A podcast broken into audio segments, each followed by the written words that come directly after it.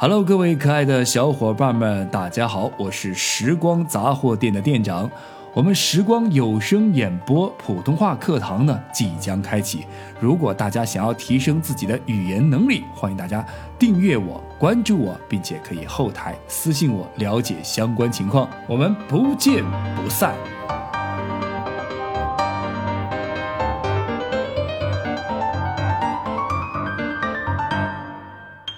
茶余诗词，古诗词背后妙趣横生的故事。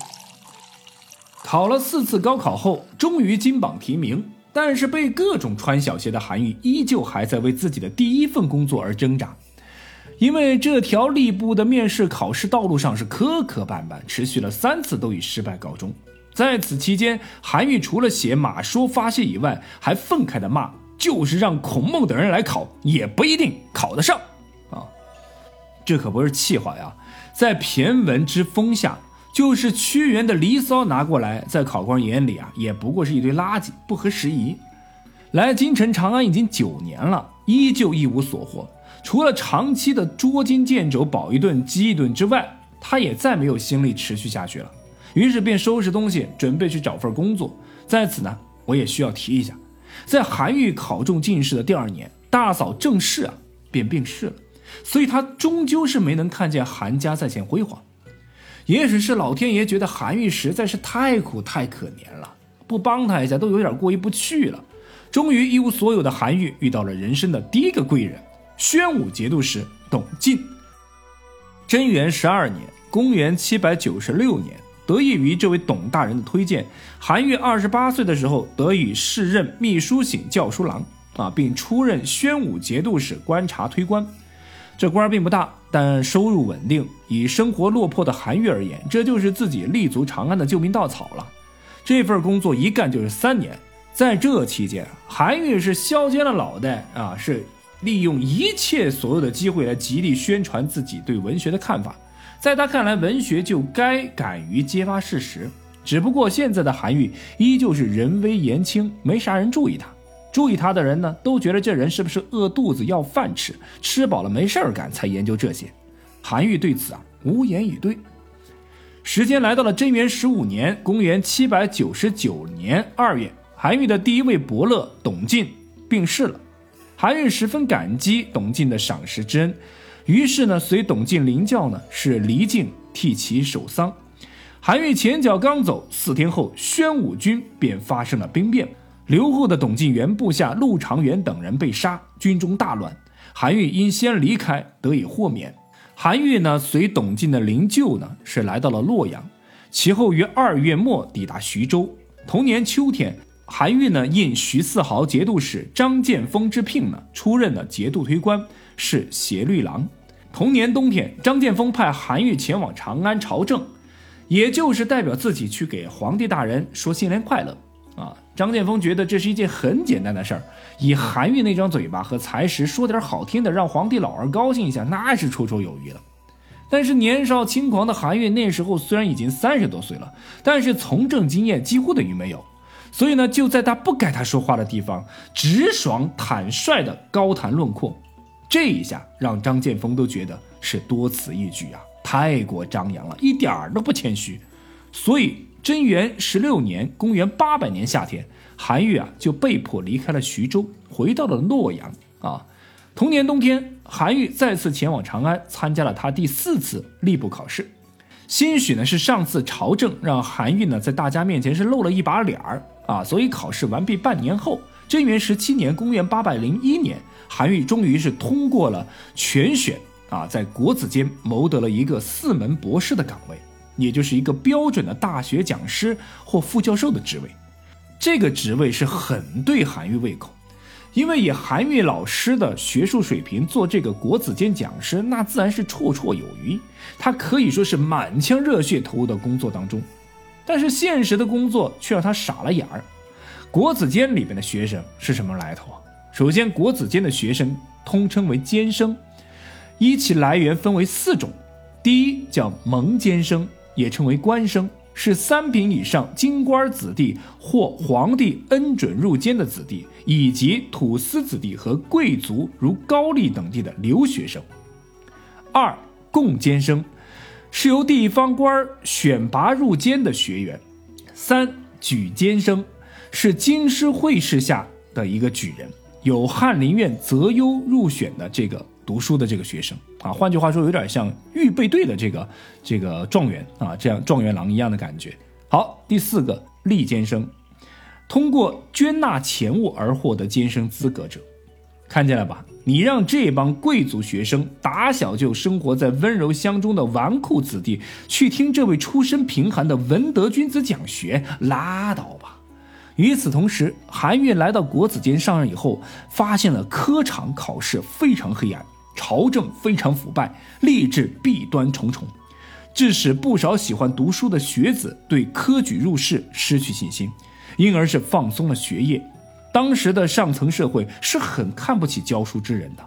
在士大夫阶层当中就存在着既不愿意求师又羞于为师的观念，直接影响到了国子监的教学和管理。韩愈面对这样的学习氛围和风气，那是很生气的。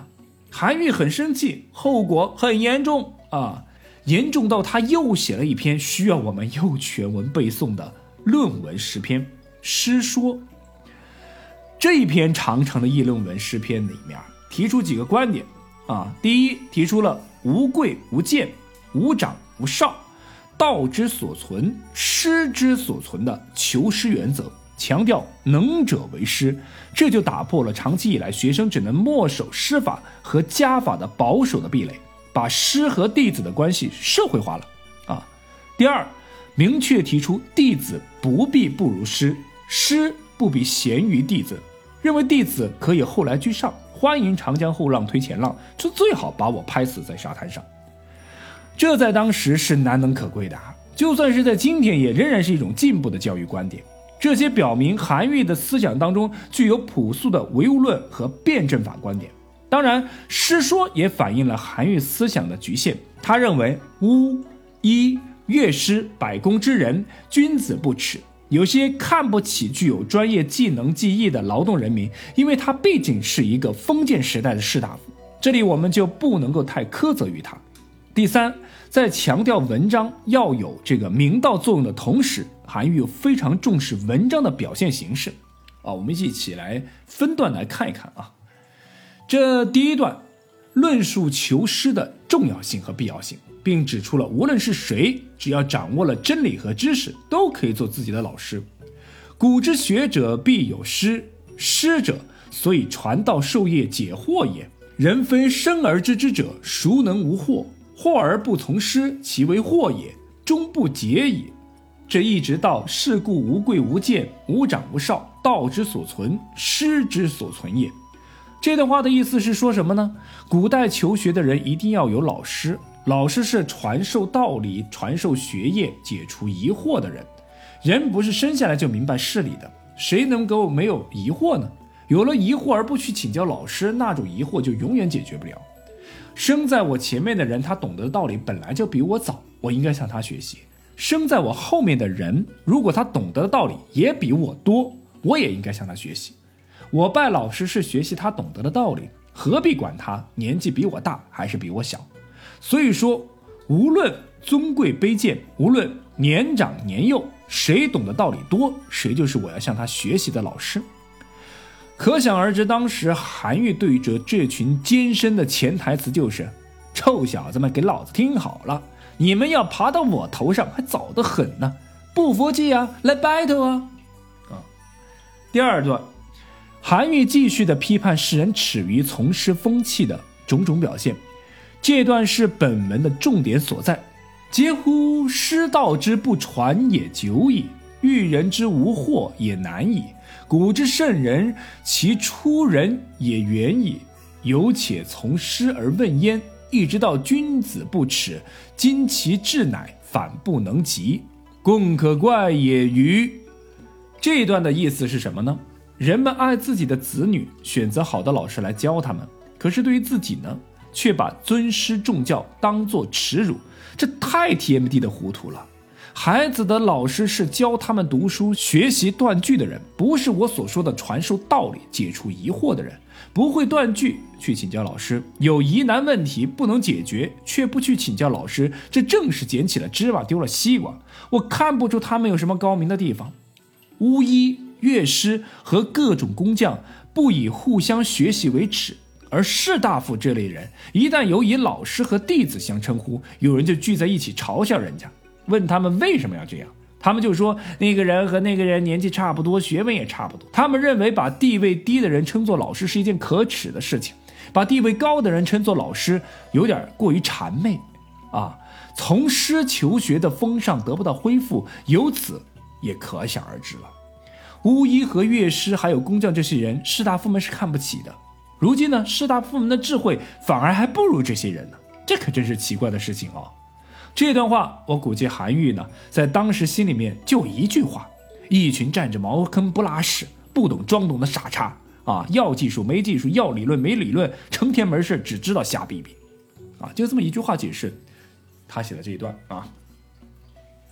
到了第三段，韩愈开始搬出了老教育家孔子的言行，说明人皆可以为师，从弟子不必不如师，一直圣人无常师，一直到文道有先后，术业有专攻，如是而已。这段话的意思是什么呢？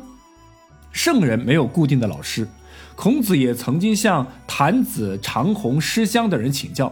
郯子这些人呢，他们的品德能力都不如孔子，孔子却说三人同行，其中必定有一个可以做我的老师。所以说学生不一定不如老师，老师不一定样样都比学生高明，只是懂得的道理有早有晚，学术技能上各有专长罢了。这一段话其实说的不能够再明显了啊！翻译成白话文就是：不服就来 call out， 看我不把你打得叫爸爸啊！到了第四段，也就是最后一段，来说明写这篇文章的原因。李世子盘年17好古文，一直到这个师说以遗之。这一大段的意思是说什么呢？李家有个孩子叫盘啊，这个17岁了，喜好古文啊、六经以及他们的注释全都学习了。他不受世俗的影响来向我求教，我赞许他能行古人求师之道，就做了这篇师说赠给他。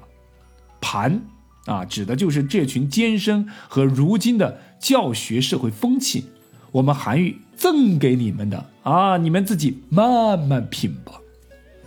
师说这篇文章是有事实、有道理、有立论、有驳论。立论坚定稳固，不容置辩；驳论呢，条理分析，切中要害，全文围绕着主题，思路层层演进，自然合理，逻辑完密严谨，无懈可击。故虽只有460多个字，却具有很大的说服力。其实韩愈是个复杂的人，在他思想当中既有革新进步的一面，又有保守落后的一面。师说所体现的韩愈的教育思想是闪烁着民主性的光华的一首师说可以说让韩愈的才华是展露无遗，这一下真的就引起了长安上下的关注。